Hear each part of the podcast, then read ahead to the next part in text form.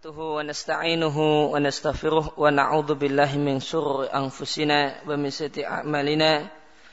من يهده الله فلا مضل له ومن يؤلل فلا هادي له وأشهد أن لا إله إلا الله وحده لا شريك له وأشهد أن محمدا عبد ورسوله صلى الله عليه وعلى آله وصحبه وسلم. أما بعد Ikhwatul iman rahimani wa rahimakumullah.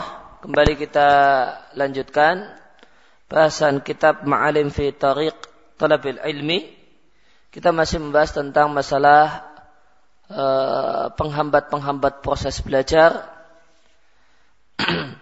kita masuk pada penghambat yang ke-10 yaitu at-taswif. saufa saufa nanti nanti. Eh, dan faktor penghalang ini bukan hanya faktor penghalang belajar, ya, prinsip nanti ah, nanti ah, besok, minggu depan. Bukan hanya faktor penghalang belajar dalam menuntut ilmu agama, demikian juga faktor penghambat taat. Ya. Maka betapa banyak orang bisa ditipu oleh setan menutup hidupnya dengan kemaksiatan, dengan kekafiran, karena setan berhasil menanamkan pada dirinya, tobatnya nanti, kalau sudah tua, kalau sudah pensiun, kalau sudah ini, kalau sudah itu, nanti ah, nanti dan nanti. Maka atas swift menunda-nunda amal adalah sebagaimana dikatakan oleh salah seorang ulama salaf min di iblis. Ada di antara bala tentaranya iblis yang menyesatkan banyak orang. banyak orang tersesat, terjumus dalam neraka gara-gara perangkap iblis yang bernama at-taswif, yang bernama nanti-nanti. Dan e, menunda-nunda amal dan berangan-angan itu digambarkan oleh Ibnu Qayyim rahimahullah taala dengan mengatakan innal muna ra'su amwalil mafalis. Berangan-angan adalah modalnya orang yang bangkrut. Maka sedar berangan-angan menunda-nunda amal besok-besok, kapan-kapan, minggu depan, minggu depan. Ini adalah modalnya orang-orang yang calonnya adalah bangkrut. Yang dimaksud dengan taswif, dengan nanti-nanti adalah seorang seorang itu berangan-angan, berharap bahwasanya dia bisa menyelesaikan satu perkara setelah beberapa saat dari umurnya. Dia berharap bisa melakukan satu hal setelah berlalunya satu masa. Namun orang yang miskin ini, miskin di sini artinya orang yang patut dikasihani. Orang yang patut dikasihani ini tidak sadar bahasanya ajal itu terkadang datang tiba-tiba. Ya, ya memang kadang ajal itu tidak tiba-tiba didahului sakit, lama, ya, kecelakaan rumah sakit lama baru ajal tiba. Namun ada orang yang cuma sekedar tidur bablas. Ada orang yang sedar duduk bablas. Enggak ngomong-ngomong. Oleh karena itu maka betapa indahnya ucapan seorang penyair. Wala turji amal yaum ila ghadin. Janganlah anda tunda pekerjaan dan aktivitas dan amal soleh yang bisa anda kerjakan hari ini anda tunda ila ghadin sampai esok pagi. La'la ghadan ya'ti wa anta faqidu. Karena boleh jadi esok pagi itu tiba namun Anda telah tiada. Dari Abu Ishaq beliau mengatakan ada seorang yang berkata kepada seseorang dari Bani Abdul Qais. Orang tersebut mengatakan ausina, nasihati aku. Maka beliau memberikan nasihat ihdaru saufa. Waspadailah kosakata nanti-nanti. Dari Al Hasan Al Basri rahimallahu taala beliau mengatakan iya wa taswifa.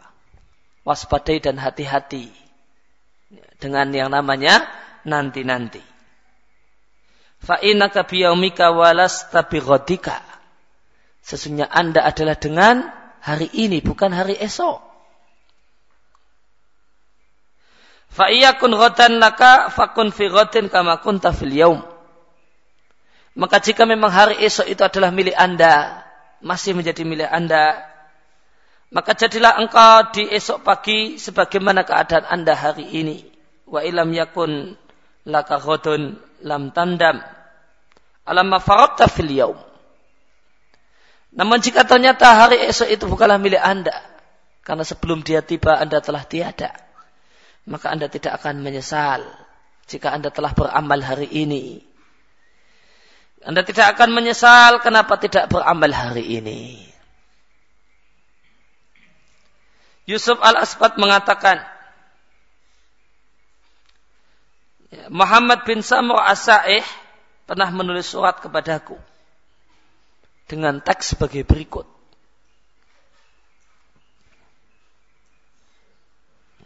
Maka di antara kebiasaan salaf adalah mereka berkirim surat kepada saudaranya di lain tempat. Cuma sekedar ingin berkirim nasihat. Padahal dulu zaman itu ya, masalah mengantarkan surat, menyampaikan surat, masalah yang sulit. Ya, masalah yang sulit.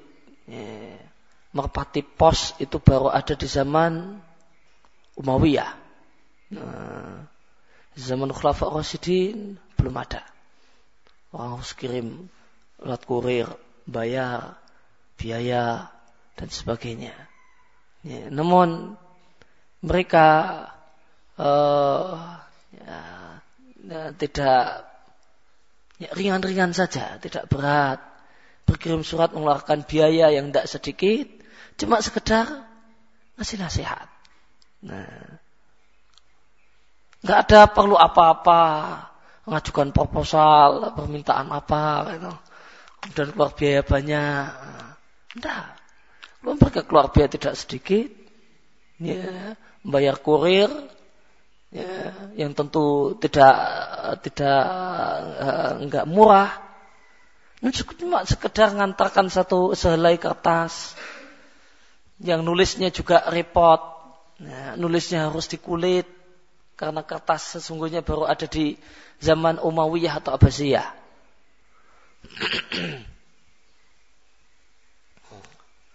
nulisnya di kulit untuk sekedar memberikan nasihat.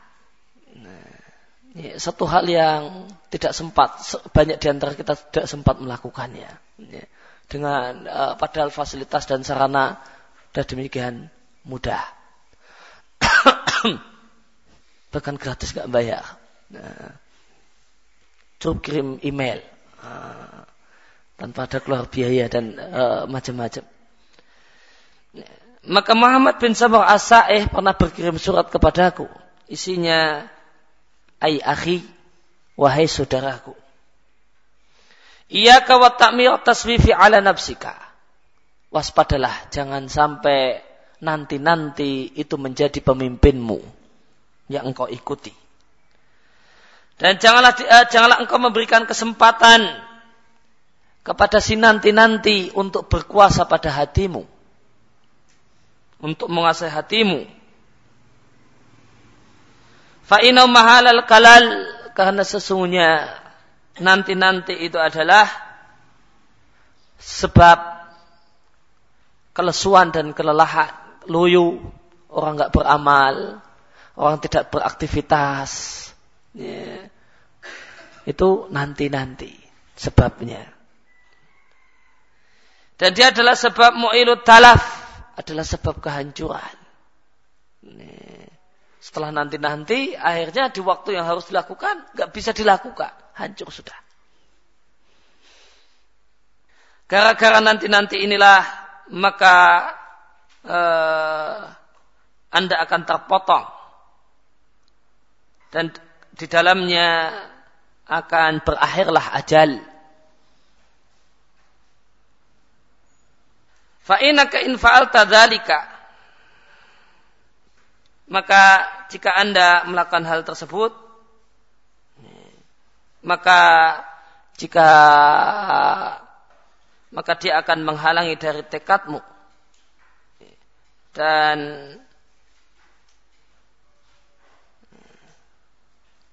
hawa alihi fi'lan dan keinginanmu fi'lan yang real untuk melakukan satu hal.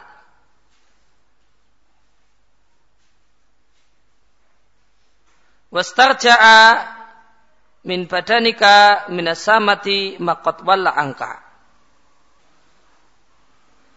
Dan keduanya akan kembali mengembalikan kebusanan e, dari badanmu makat wala angka yang telah berpaling dari dirimu. Fa inda murajaatihi iyaka jika dia kembali datang kepadamu. La tantafi nafsuka min badanika binafi'atin. Maka anda tidaklah mendapatkan manfaat dari badan Anda dengan satu kemanfaatan sedikit pun. Wabadir ya akhi dan bersegeralah wahai saudaraku. Sesungguhnya Anda adalah seorang yang dikejar. Wa asri dan cepatlah sesungguhnya Anda adalah orang yang masru'un bika. Ya, adalah orang yang dikejar. Dan bersungguh-sungguhlah karena sesungguhnya perkaranya adalah perkara yang serius. Bangunlah dari tidurmu. Wantabih dan sadarlah dari kelalaianmu. Watadakar dan ingatlah selalu. Ma'aslaf tak apa yang telah engkau lakukan. Wakasorta dan kecerobohan yang telah kau lakukan. Wafarotta dan kelalaian yang kau lakukan. Wajanaita dan tindakan kejahatan ya, yang telah anda kerjakan. Wa amilta dan segala apa yang telah anda lakukan. Karena sesungguhnya semua yang telah Anda lakukan itu musbatun tercatat, muhsan tercatat. Faka'annaka bil amri qad barotaka fartabatta bima qaddamta. Uh, maka faka'annaka seakan-akan engkau bil amri yaitu kematian tiba-tiba datang menghampirimu maka boleh jadi engkau merasa senang dengan amal yang telah engkau lakukan atau kemungkinan yang kedua Anda menyesali kelalaian yang telah Anda lakukan. Dan ini adalah wasiat yang sangat agung dan sangat bermanfaat. Namun ada kalimat yang uh, apa? saya kurang faham sejak fa'innaka fa'alta dzalika sampai fa inda murad uh, fa inda murajaatihi iyyaka la nafsuka uh, nafsaka min badanika binafi'atin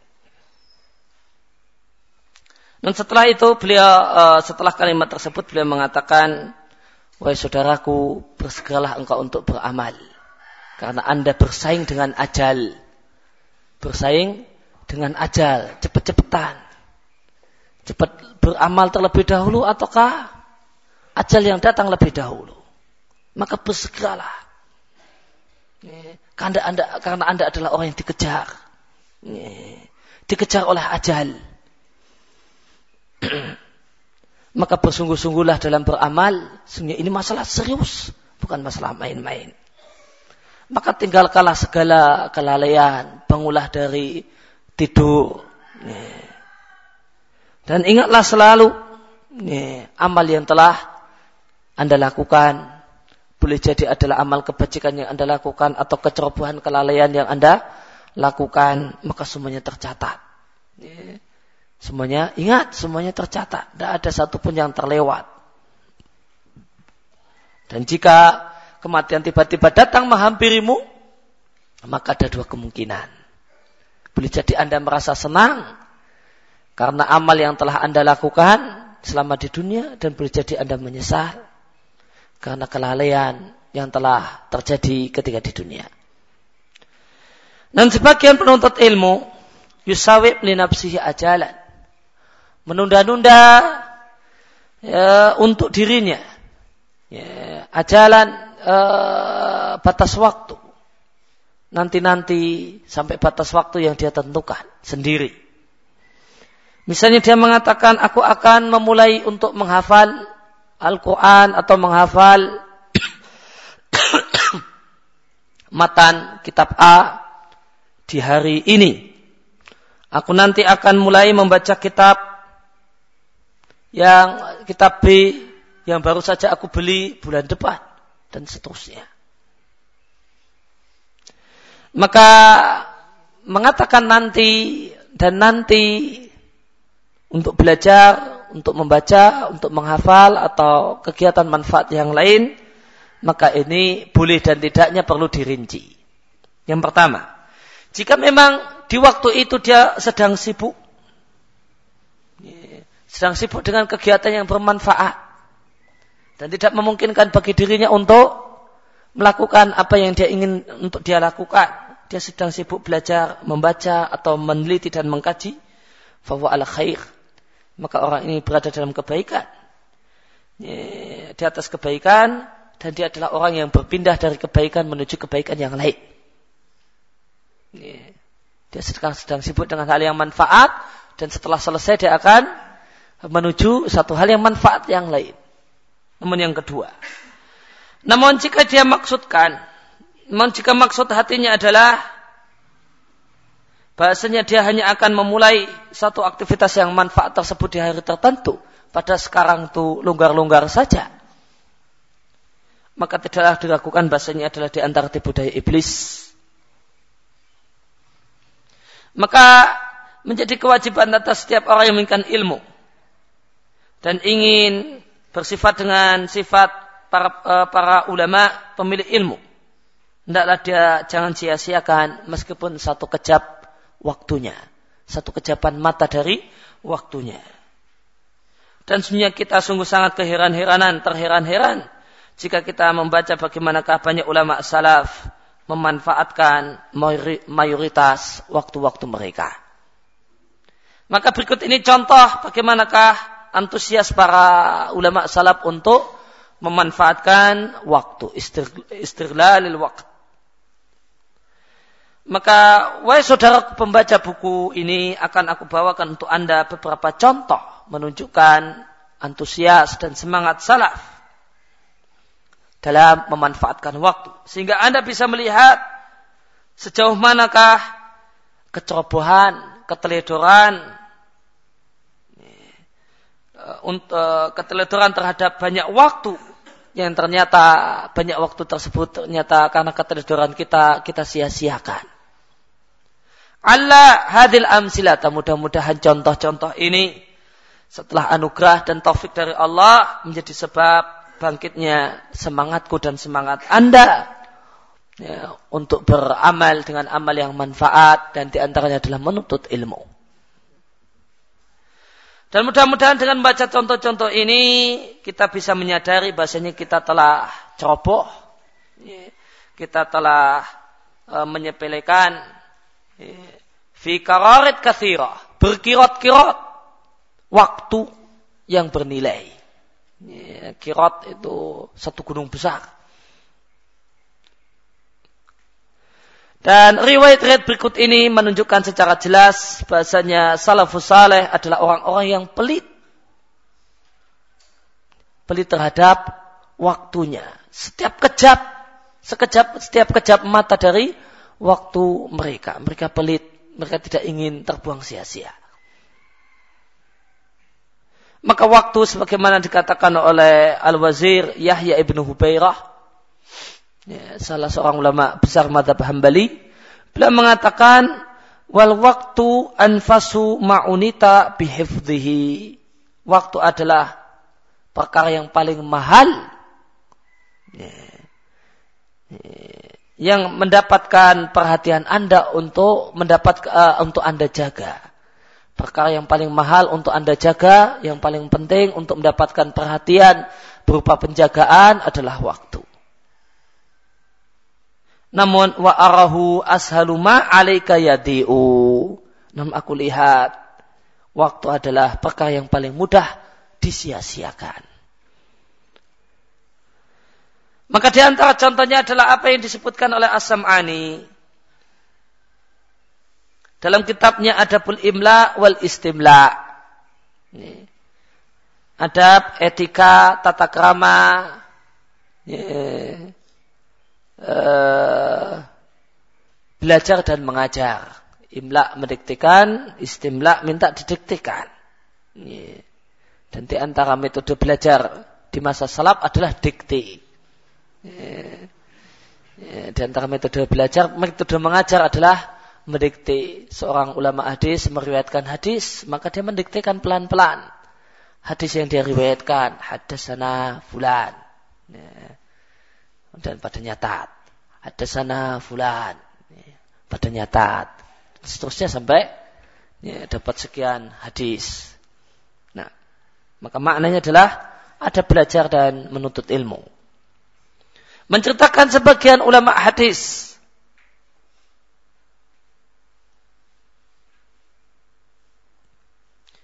uh, setelah itu beliau mengatakan ini adalah contoh yang menunjukkan bahasanya dia tidaklah memanfaatkan sedikit pun waktunya kecuali untuk belajar dan berzikir dalam bentuk istighfar, membaca tasbih ataupun tahlil. Fakodiman maka dulu kanat uh, halakatul ilmi, majelis ilmu di masa silam itu bisa dihadiri oleh al-jam'ul ghafir minan nas, manusia dalam jumlah yang sangat banyak. Maka terdapat riwayat yang mengatakan bahasanya majelis pengajiannya Muhammad bin Ismail dihadiri oleh 20 ribu manusia. Padahal ketika itu belum ada mikrofon, ketika itu belum ada sound system, belum ada uh, pengeras suara. Itu pengajian satu, satu pengajian 20 ribu orang. 20 ribu orang. Gimana? Tanpa mic, tanpa pengeras suara, tanpa ampli. Pengajian 20 ribu orang. Satu istiqlal. Atau malah lebih. 20 ribu orang. Satu pengajian.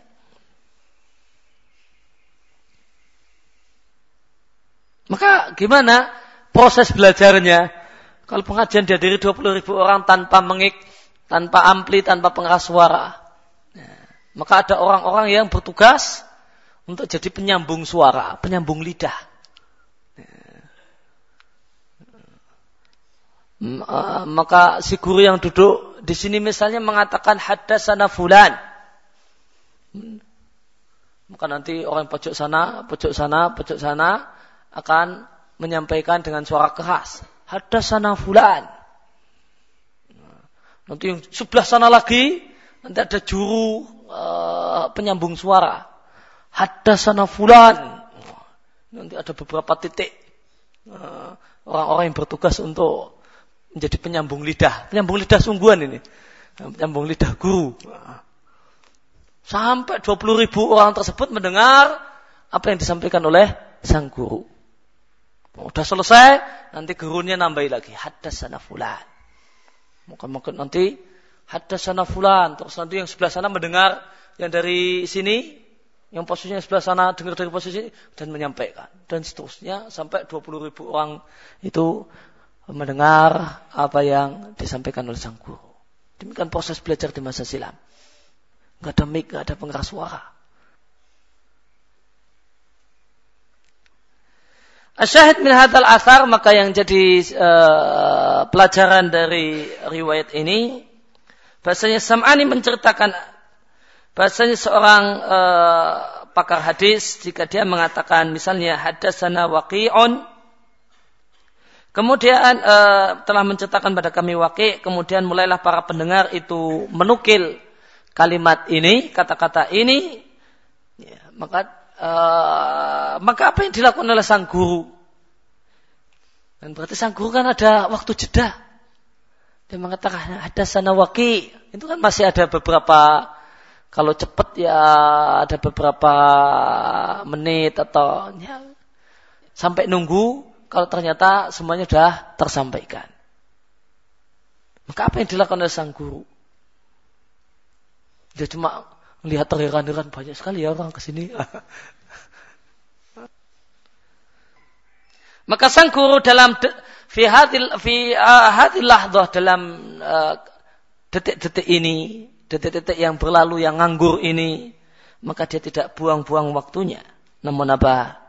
Sang guru kemudian beristighfar, bertasbih memuji Allah Subhanahu wa taala hatta tarji alil karah sampai datanglah datanglah kembali kesempatan. Itu kesempatan untuk ngomong maratan ukhra di kali berikutnya. Fangtur ila hadis sawani. Maka lihatlah detik-detik ini. Cuma detik-detik saja. Bagaimanakah ulama terdahulu enggan detik-detik ini e, mereka sia-siakan. Mereka isi dengan berzikir.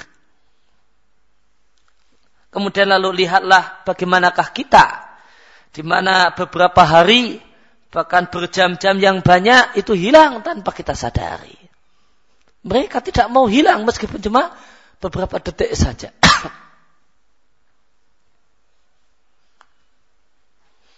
Sebagian ulama menceritakan tentang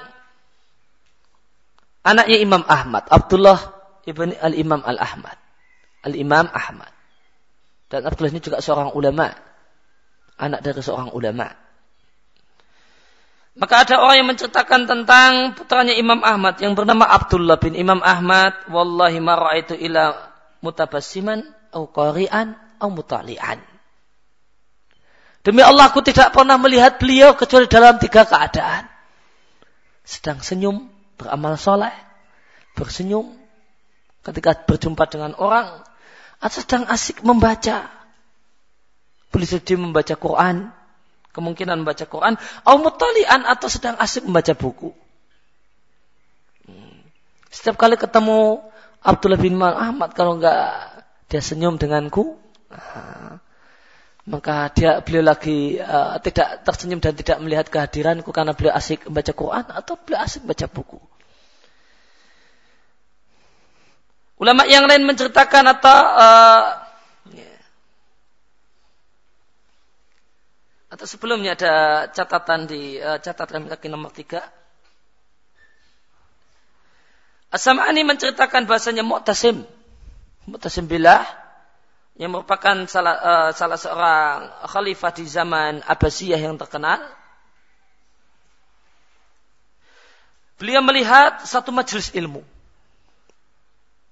Fahalahu kathratul jam'i. Fahalau maka beliau ngeri dengan demikian banyaknya orangnya. Ini orangnya banyak sekali. Fa'amara ayusa al-adad. Maka beliau memerintahkan ajudannya, anak buahnya, pengawalnya untuk tolong dihitung satu-satu berapa sih yang datang ini. Maka orang yang ditugasi menghitung falayastati al-ad maka orang yang ber, menghitung, bertugasi menghitung mengatakan, Wahai khalifah, ya amir mukminin kami nggak mampu. Kalau suruh ngitung satu-satu. Nggak bisa. Banyak sekali. Capek ngitung satu-satu.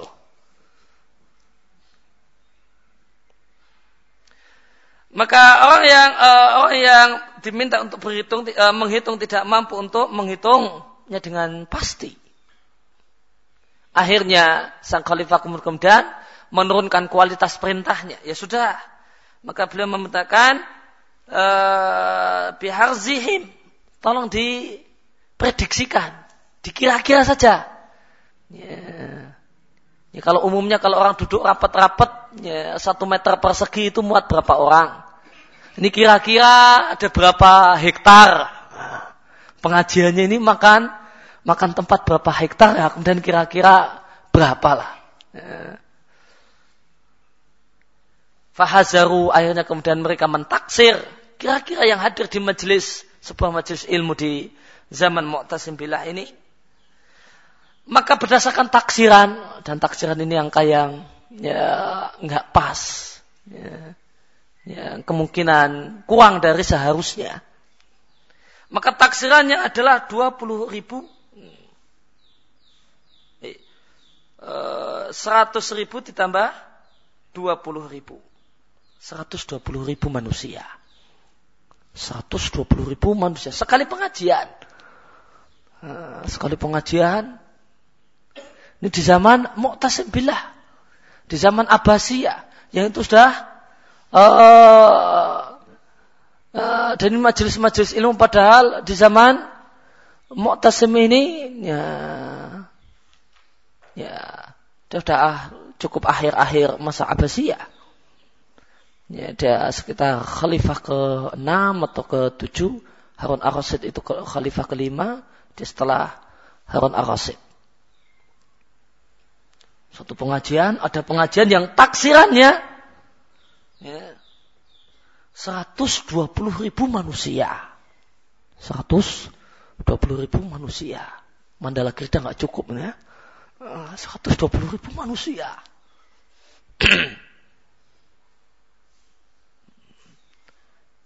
Demikian uh, orang yang hadir. Maka bagaimanakah tidak ulama dihormati? Dia punya umat sekali pengajian 120 ribu manusia.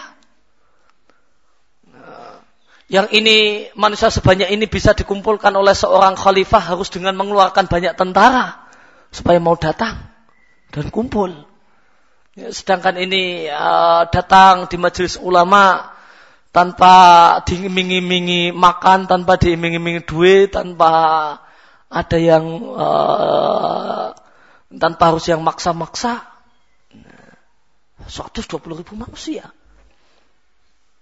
Padahal ini di zaman akhir-akhir, uh, bukan di zaman kuat-kuatnya. Ya, ya, ini di zaman-zaman dah agak belakangan, dah agak lemah. Itu satu majelis saja sudah 100, masih 120 ribu orang. Maka bagaimanakah khalifah tidak hormat dengan ulama? Meskipun dia nggak punya kekuasaan apa-apa. Ya, dia bukan apa-apa. Namun penguasa nggak bani apa-apa.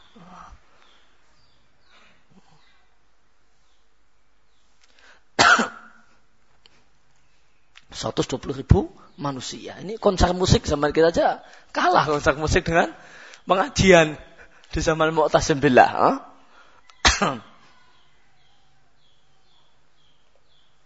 Dan ini pengajian ini berlangsung tanpa tanpa pengeras suara, tanpa ampli, tanpa mic. Nah.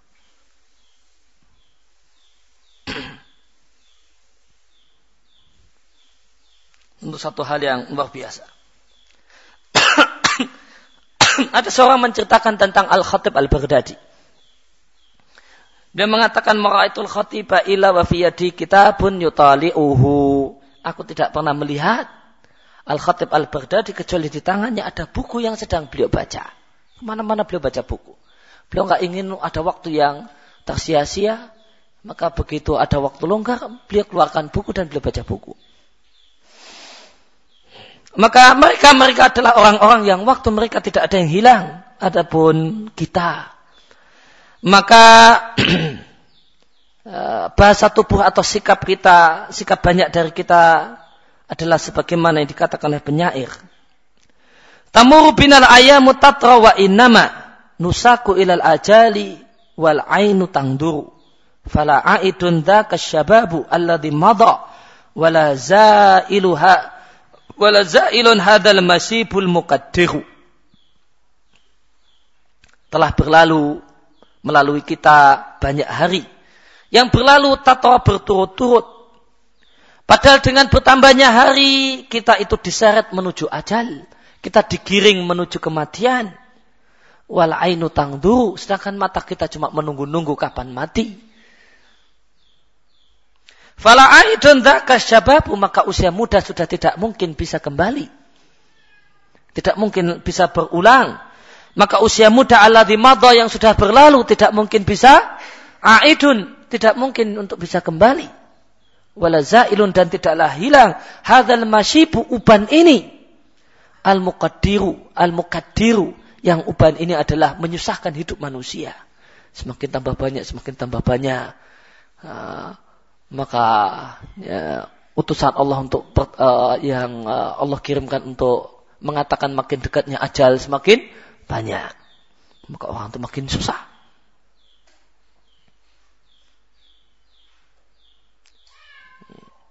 Maka banyak orang yang waktu-waktunya adalah sebagaimana dikatakan oleh penyair itu hanya berlalu begitu saja. Ya, berlalu tanpa manfaat yang bisa terasakan dan orang dan berlalu hanya semakin mendekatkan kita kepada ajal. Al Hasan Al Basri rahimahullah taala mengatakan ya ibnu Adam ma anta ayamun. Wahai anak keturunan Adam, hakikat manusia adalah kumpulan dari hari. Kulama dhahaba yaumun dhahaba ba'duka. Maka sadarilah, jika telah berlalu satu hari, maka sebagian dirimu telah berkurang. Sampai akhirnya habis, maka dengan itu tibalah dan datanglah kematian.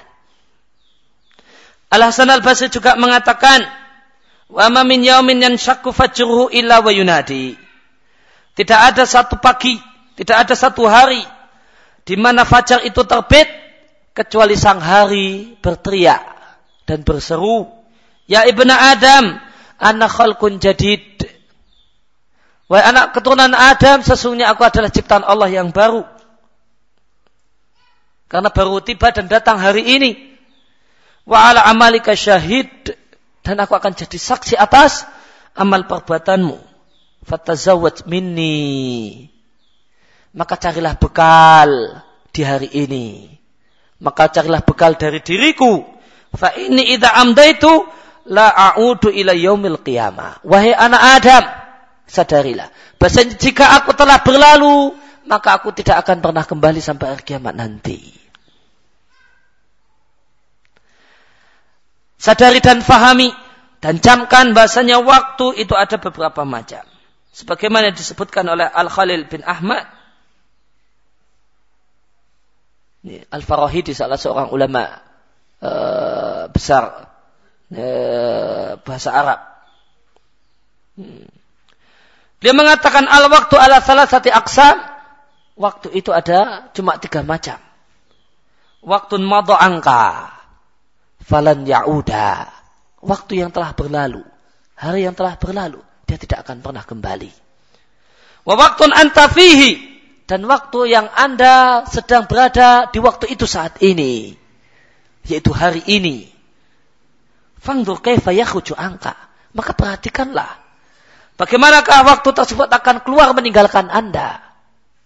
Apakah dalam keadaan Anda isi dengan kebaikan atau Anda isi atau Anda buang uh, percuma sia-sia, berlalu tanpa manfaat.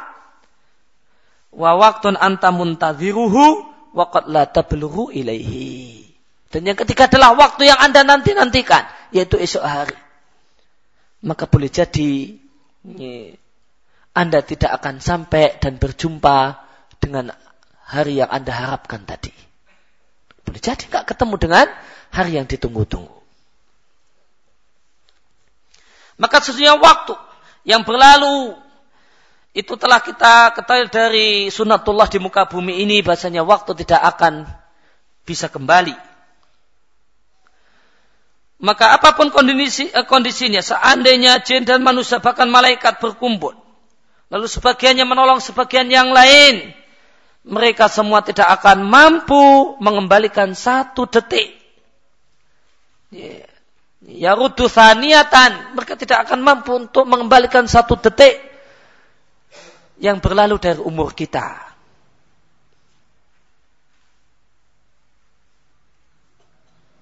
Innal awqat sesungguhnya waktu yang kita sia-siakan.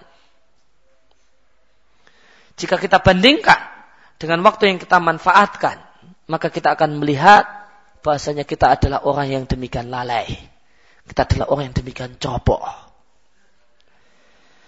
Maka jika salah satu dari kita membaca bagaimana semangat para salaf dan sejauh manakah mereka memanfaatkan waktu, maka kita akan tidaklah mampu untuk menggambarkan keadaan dirinya karena betapa lalainya dirinya dan betapa cerobohnya dirinya.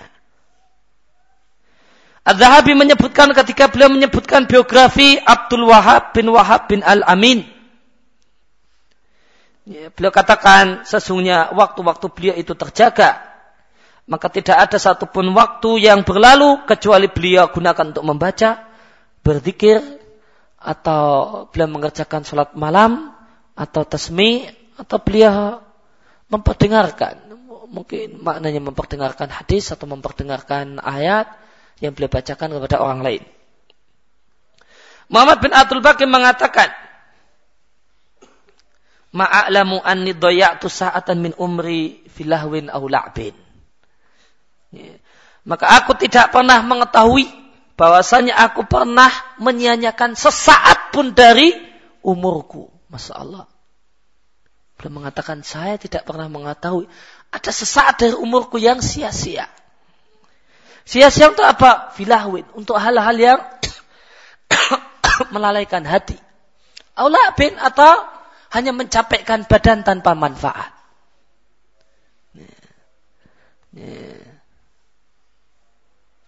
Maka beliau katakan aku tidak mengetahui. Selama umurku ini aku pernah menyanyikan waktu. Berlalu waktu tanpa uh, manfaat. Cuma untuk uh, permainan yang tidak ada manfaatnya. Cuma untuk ngegame yang nggak ada gunanya. Cuma untuk main kartu atau main catur yang tidak ada gunanya. Atau cuma dibiarkan berlalu tanpa dimanfaatkan sedikit pun.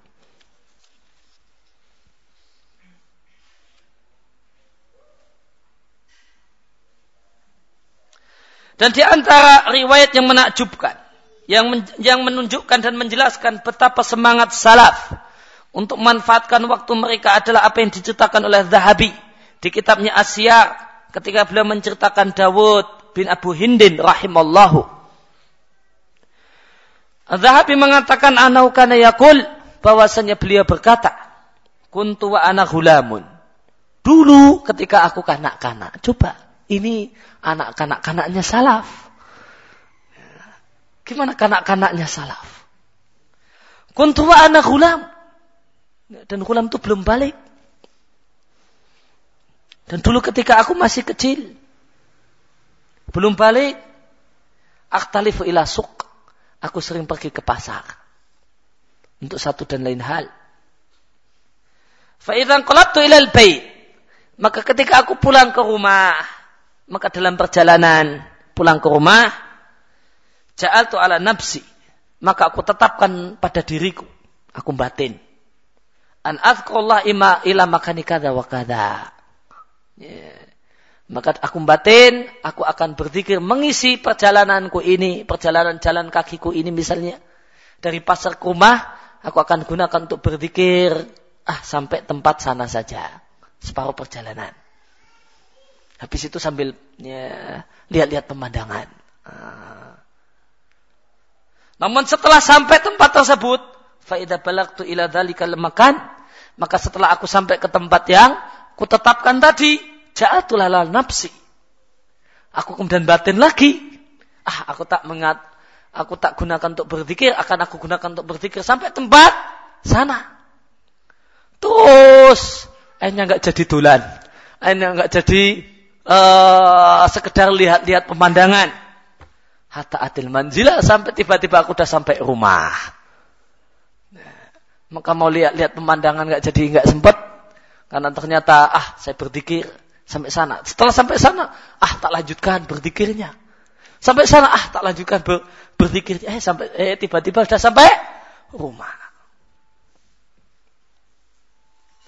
Ini kecilnya salaf. Kecilnya para, uh, para ulama dulu. Nih, gimana si anak kecil ini memanfaatkan waktu saja sudah demikian. Gimana setelah beliau setelah beliau balik dan setelah beliau tua dan telah beliau menjadi seorang yang berilmu. Nah. Maka maksud beliau adalah beliau ingin memanfaatkan waktunya di detik-detik yang lewat dari umurnya ini. Maka masing-masing dari kita, kecuali orang-orang yang Allah sayangi. Maka jika dia lihat waktunya yang terbuang sia-sia dan tidak kembali uh, mendatangkan manfaat untuk dirinya. kemudian melihat waktu-waktu yang benar-benar dia manfaatkan, maka dia akan melihat bahwasanya yang terjadi adalah tatfifan fil gaili, adalah kecurangan dalam masalah takaran. Sangat tidak imbang, demikian banyak yang disia-siakan dan sangat sedikit yang dimanfaatkan. Maka riwayat-riwayat di atas wahai saudara menjelaskan bahasanya waktu itu sangat bernilai dan berharga. Dan boleh jadi aku bisa gambarkan waktu itu bagikan kerekan sumur. Ya, sumur masa silam. Ketika belum ada pompa air. Ada kereannya. Ya. Aku bisa aku gambarkan umur manusia itu bil bakarah. Bagikan kerean sumur. Tidakkah Anda pernah melihat Keraan sumur yang diletakkan di atas mulut sumur. Ketika keraan ini diletakkan padanya tali yang panjang. Kemudian seseorang itu memegangi ujung tali tersebut. Maka dia mulailah kemudian orang ini menarik tali tersebut dan kerean tadi pun tadur berputar. Mengikuti tarian yang ada. Maka tali kerean atau tali kerean sumur tadi yang ditarik itu mungkin untuk bertambah. Sedangkan tali yang setelah kerean sampai sumur sampai ember itu hanya mungkin untuk berkurang. Itulah umur. Maka waktu yang berlalu bisa bertambah. Dan waktu tersisa tidak mungkin bertambah, hanya mungkin berkurang. Maka Anda tidaklah mengetahui berapa panjangkah tali yang masih tersisa. Ya. Namun uh, sebagaimana Anda tidak menyadari dan mengetahui berapakah sampai kapankah kapankah ajal Anda. Maka tali yang ditarik, bagian tali yang ditarik itulah umur yang kita hidup saat ini. Dan itulah hari-hari yang matahari terbit dan tenggelam dan kita menyaksikannya. Seandainya jin dan manusia, sebagiannya menolong sebagian yang lain, berkumpul, tentu mereka tidaklah mampu untuk mengembalikan satu detik saja dari umur yang berlalu, apalagi satu jam penuh. Maka jika demikian maka menjadi kewajiban kita untuk meninggalkan janiban jauh-jauh. Kita jauh tinggalkan jauh-jauh yang namanya taswif nanti dan nanti.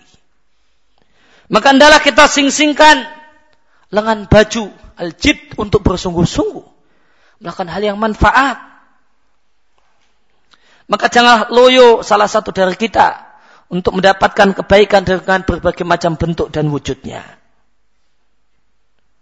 Maka kita sering kali mendengar ada sejumlah orang yang mengadukan. Mengadu dan mengeluh. Kalau dia sedikit membaca. Yang lain mengadu lemahnya hafalan. Sedikitnya hafalan. Yang lain mengadu tidak bisa memanage waktu.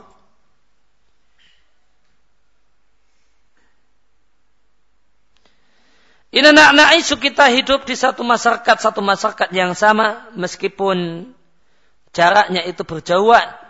Ya, nisbian kayaknya. Dan masing-masing dari kita melihat pada dirinya atau sebagian kawannya adanya kecobaan dan kelalaian yang sangat keterlaluan dalam masalah memanfaatkan waktu.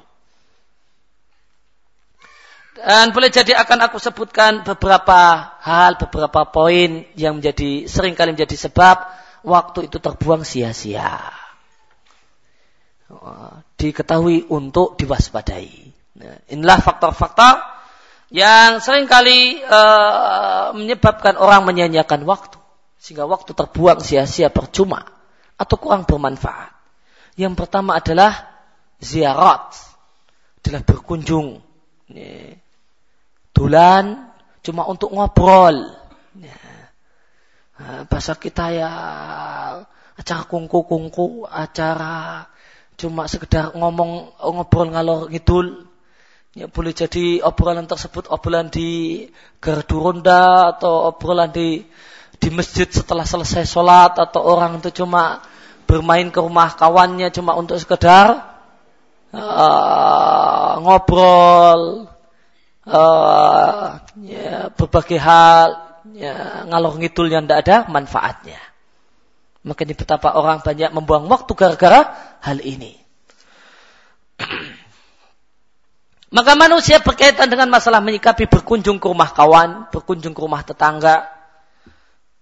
Maka ada orang yang berlebihan dan ada orang yang ya, ya, terlalu berlebihan, overdosis, dan ada orang yang kurang dosis. Maka yang namanya berkunjung ke rumah orang atau berkumpul dengan orang, ya, sama kita kaum muslimin adalah ikatan yang baik. Karena acara semacam ini menguatkan ikatan rasa cinta dan persaudaraan. Dan menambah iman. dan iman seorang hamba itu bertambah. Semakin dia mendekatkan diri kepada saudaranya. Akan tetapi manakala acara duduk-duduk tersebut kosong dari faedah ilmiah. Tidak ada satupun manfaat ilmiah yang kita dapatkan dan kosong dari saling menasehati. Maka meninggalkan majelis-majelis obrolan semacam ini umumnya qad yakunu wal wajib alaina. Umumnya ya, sering-seringnya itulah yang wajib kita lakukan. Maka di antara manusia ada orang yang tidaklah Anda lihat dia kecuali setiap pagi dan sore duduk bersama si A dan si B ngobrol ke sana kemari. Bahkan seandainya ada orang yang bersumpah bahwasanya orang tersebut tidaklah melalui satu harinya kecuali dia ya, telah berpindah dari uh, di antara dua ataukah tiga rumah orang. Tentu uh, sumpahnya bukanlah sumpah yang keliru. Dan tentu dan aku mengira bahasanya sebagian kita telah mendengar ada sejumlah orang yang berkumpul uh, dalam setiap harinya sekali atau dua kali. Mereka saling berkunjung pagi dan sore.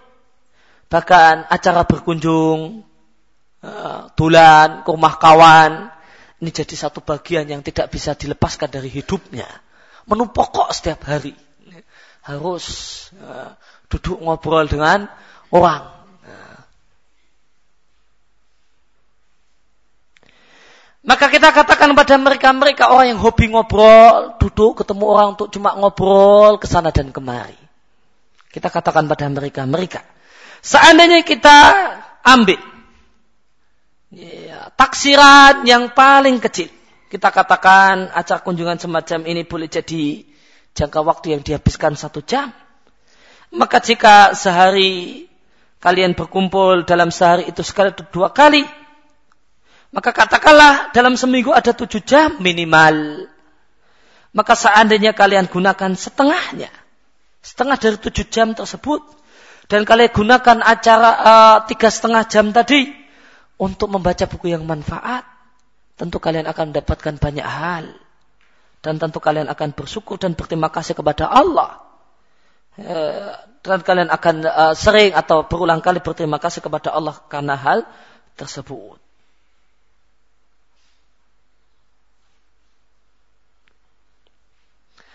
Dan sebagian orang yang kita sukai, dia melakukan perbuatan yang kontradiktif.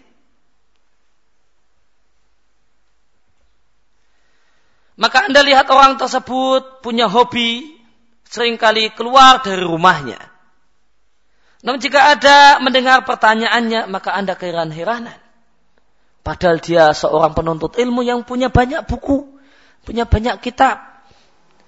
Maka jika Anda mendengar pertanyaannya, maka Anda akan mengetahui bahasanya dia adalah seorang penuntut ilmu yang tidak menzakati bukunya. Dengan membaca kemudian mengajar dan mengamalkannya. Bahkan boleh jadi Dia tidak tahu nama penulis buku yang ada di perpustakaan pribadinya. Karena uh, karena cuma dibeli namun nggak pernah dibaca dan disentuh. Walasaka maka tidaklah namun karena kenapa? Karena dia sibuk dengan berkunjung ke rumah, ya, ke kamar ke, ke kamar kos temennya cuma untuk ngobrol, sibuk dengan uh, bermain ke rumah kawannya cuma untuk ngobrol ke sana dan kemari.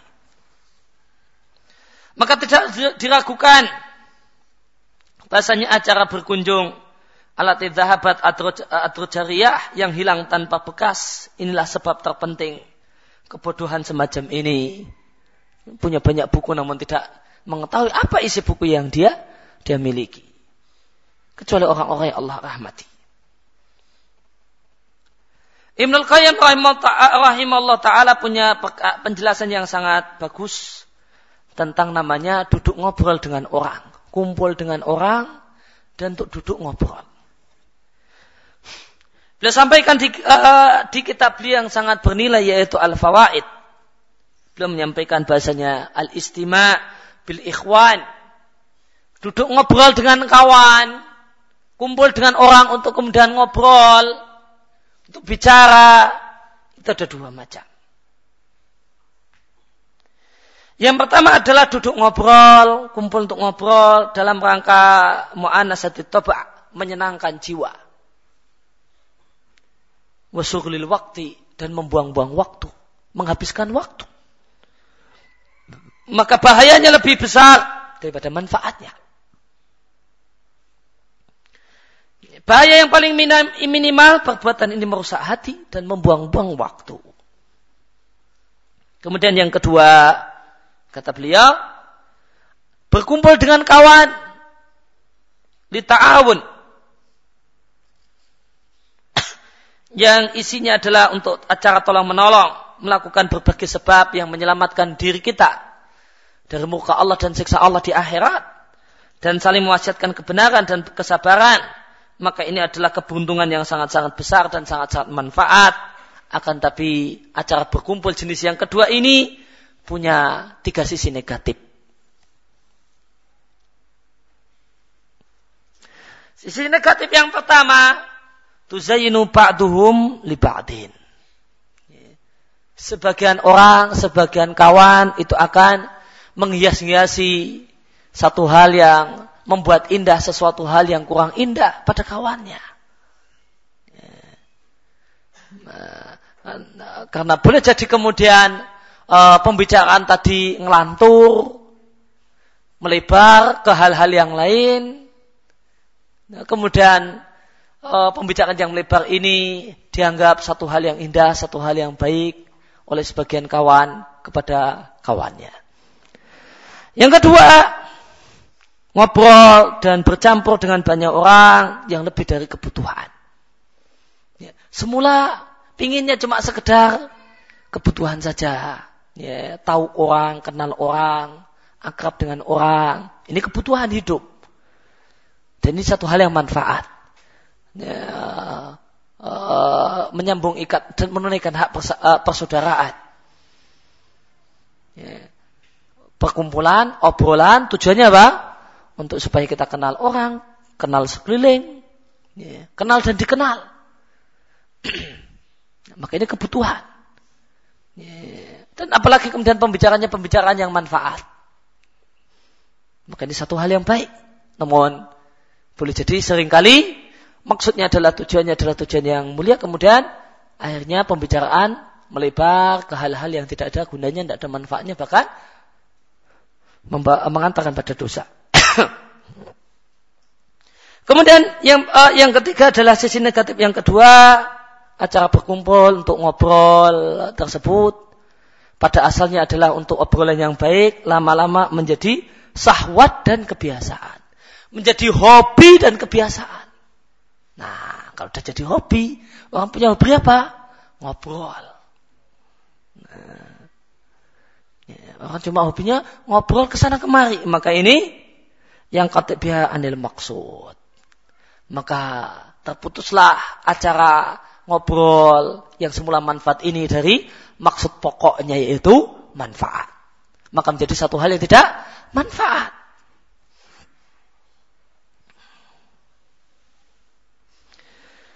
Sekian perkataan Ibnul Qayyim. Maka Anda lihat bukti benar perkataan Ibnul Qayyim. Jika Anda uh, perhatikan banyak acara duduk-duduk yang dilakukan oleh sebagian orang-orang yang kita cintai, yaitu kaum muslimin, bersama sesama mereka. Maka demi Allah jika sebagian kita ketika kita tutup, turut duduk di majelis tersebut dan kemudian meninggalkannya, maka dia akan bisa mengkira-kirakan waktu yang dia duduk, eh, kemudian dia kira-kirakan waktu yang telah dihabiskan untuk duduk, maka dia jumpai waktu yang habis tersebut kurang-kurang satu jam atau dua jam atau bahkan lebih. Bahkan sebagian acara duduk-duduk itu duduk-duduk lama, mereka duduk sampai ya, sa'ah muta'akhir minal lain. Sampai begadangan. Cuma sekedar ngobrol ke sana dan kemari.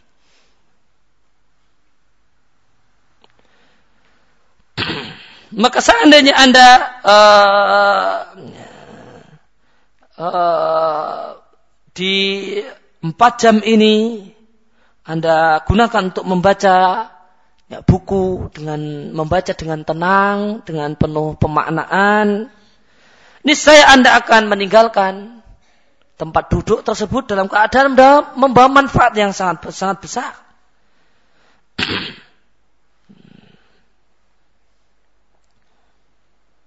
Namun ternyata Anda pilih memilih untuk menggigit jari penyesalan. Karena Anda telah menyanyikan berjam-jam, bahkan berhari-hari yang berlalu dari umur Anda.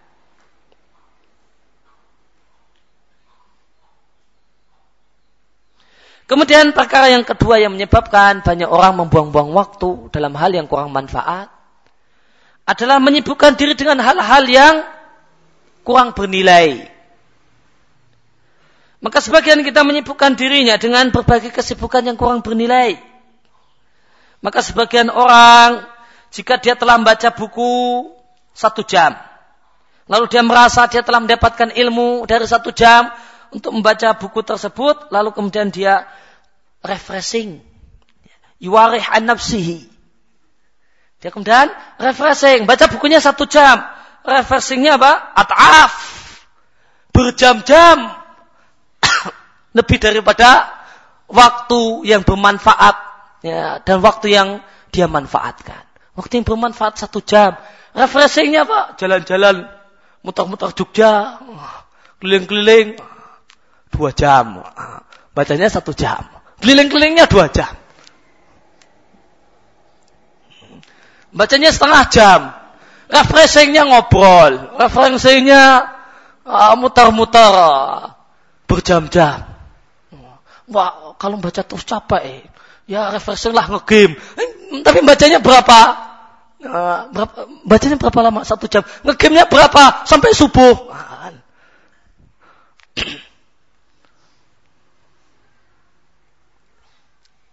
Tidak ada orang yang mengatakan bahasanya refreshing tidaklah sepatutnya dilakukan.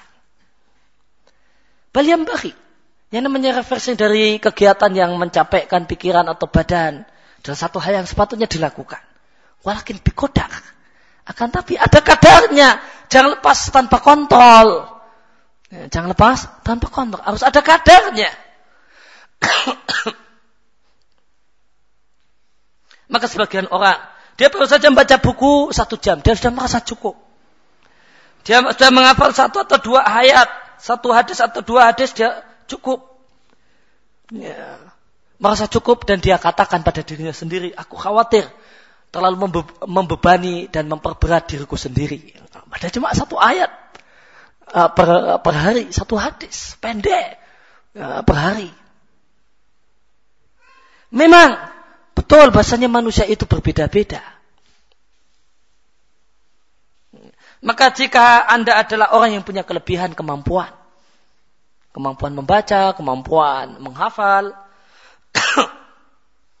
anda memiliki kudrah tokoh, kemampuan dan kemampuan yang lebih, maka janganlah Anda cegah diri Anda dari sesuatu. Namun manfaatkanlah waktu Anda. Karena sesungguhnya umur itu terbatas, sedangkan ilmu yang harus kita ketahui, kita dalami sangatlah banyak.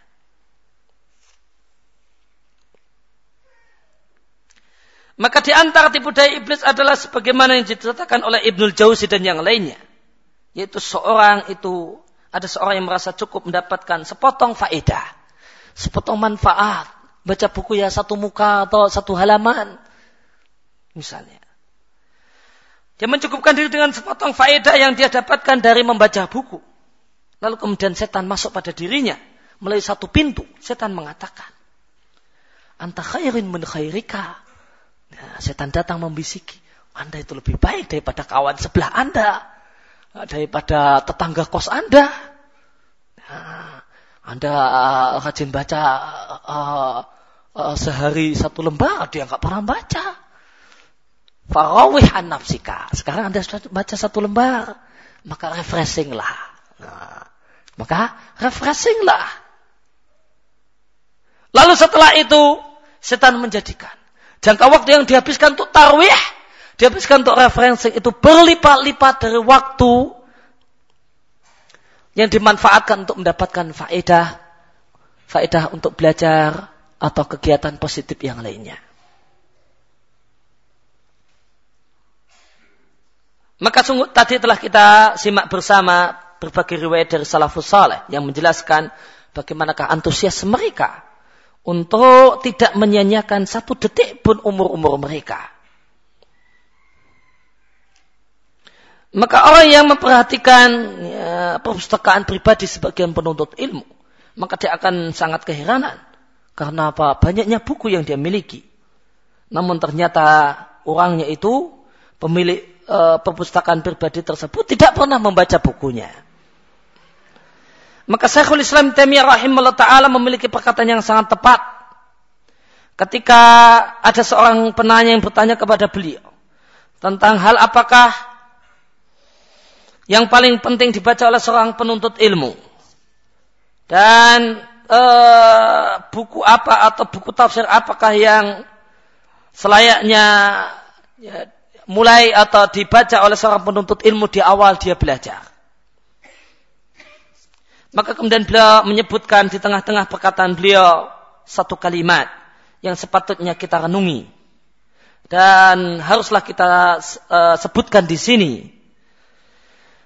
Karena sebagian kita sangat perhatian untuk mengumpulkan buku, mendapatkan dan mengumpulkan buku bahkan uh, membelanjakan harta yang sangat banyak untuk mendapatkan ya uh, buku dengan kualitas cetakan yang bagus yang bertahqiq ya, dan berjilid, nggak mau yang bersampul biasa.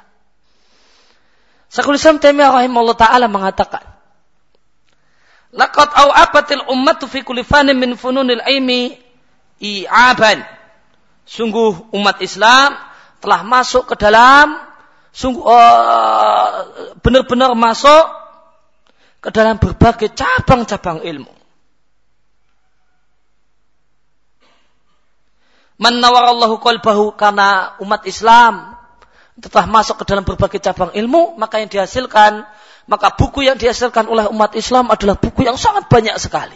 Semakin hari tambah banyak buku. Semakin banyak penerbit, semakin banyak pencetak, semakin banyak buku. Maka siapa yang Allah Subhanahu wa taala sinari hatinya, maka Allah akan memberikan hidayah kepadanya bima yablughu min dalika yang menyebabkan dia sampai dan menguasai berbagai ilmu tersebut. Yaitu apa? Dia adalah orang yang tekun membaca, tekun memanfaatkan waktu, tekun mentelaah.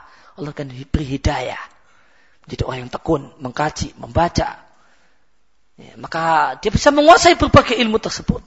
Karena hidayah Allah berikan. Namun ada orang yang Allah butakan. Maka sehingga tidaklah uh, maka tidaklah uh, banyaknya buku yang dia miliki tidaklah menambah kecuali tambah bingung dan tambah sesat.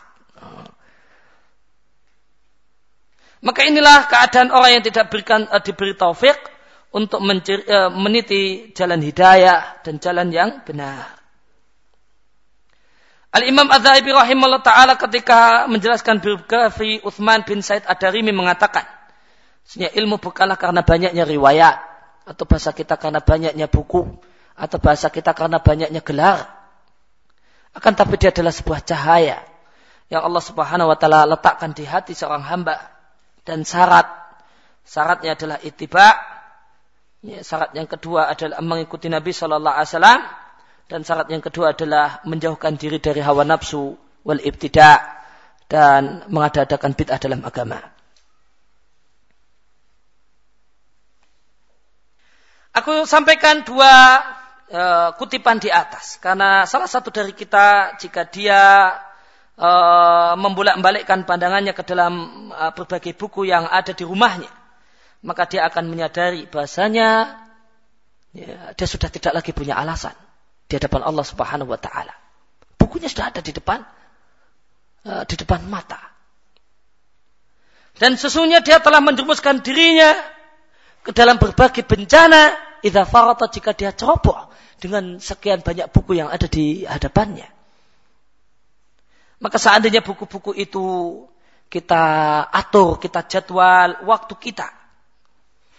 Dan kita jaga waktu kita jangan sampai ter, uh, termanfaatkan untuk kesibukan yang kurang bernilai.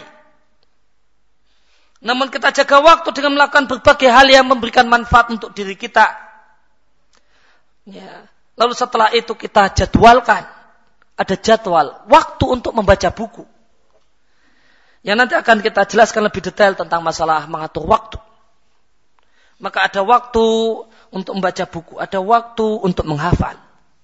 Maka kita akan merasakan lezat dan nikmatnya belajar. Dan kita akan merasakan bisa gofin, merasakan kecintaan yang sangat luar biasa. Lil mazid untuk tambah banyak membaca, tambah banyak menghafal. Dan kita akan mendapatkan nahmin rakus sifat rakus untuk membaca dan meneliti.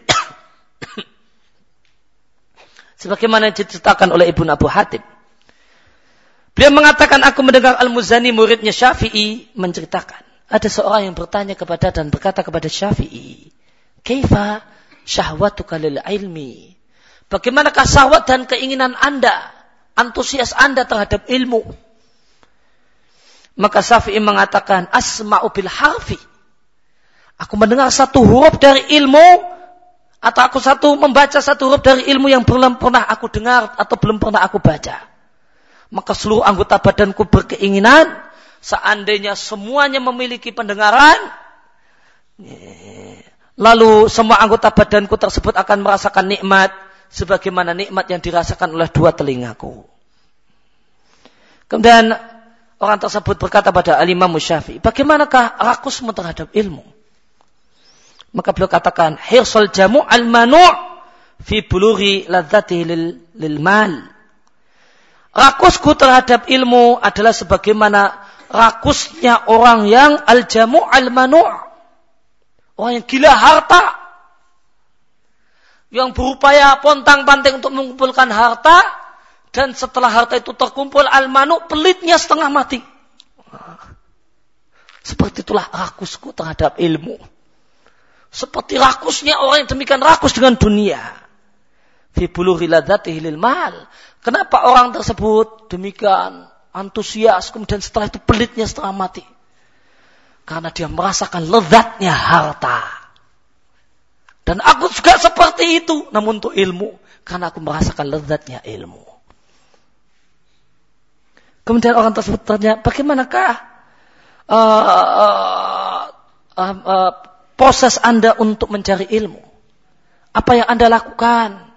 Kegigihan seperti apa yang bisa digambarkan tentang kegigihan Anda menuntut ilmu? Maka beliau mengatakan, Tolabul mar'atil mudillah walada laisa laha ghairahu.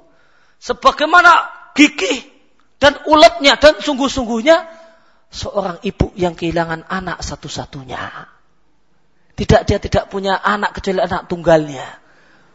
Dan ini kabur hilang. Ya, maka dia akan cari dengan pontang-panting dengan kesungguhan seperti itulah semangatku untuk menuntut ilmu. Demikian yang kita baca kesempatan uh, pagi hari ini wasallallahu ala nabiyina Alihi wasallam wa udawana alhamdulillahirabbil alamin subhanaka allahumma wa bihamdika Asyhadu an la ilaha illa anta astaghfiruka wa atubu ilaik.